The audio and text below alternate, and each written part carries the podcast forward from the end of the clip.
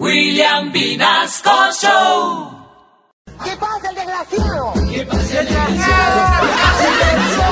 Bueno, y es que aquí Guaycoloro, mi productor, me trajo a estos mequetrefe, gañanes, medio garbimba, a los cuales les debo todo mi respeto, porque se metieron a una panadería a robar y resultaron atendiendo a los clientes. ¿Por qué hicieron eso ustedes?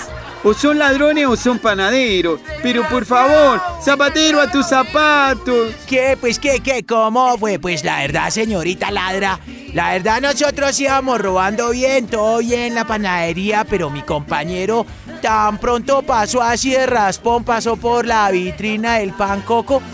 Uy, de una se asustó y yo por llevarle la corriente me hice el roscón y me puse a ayudarlo a atender, ¿sí pilla? Ya no, ya, señorita P.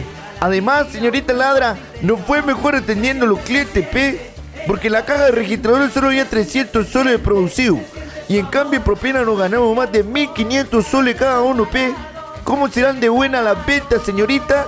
Que ya el dueño nos invitó mañana que madruguemos a robarlo otra vez, P, señorita. Pues a mí me hacen el favor y me desocupan el estudio, porque aquí también me están robando el rating con su historia. Así que fuera, fuera, fuera.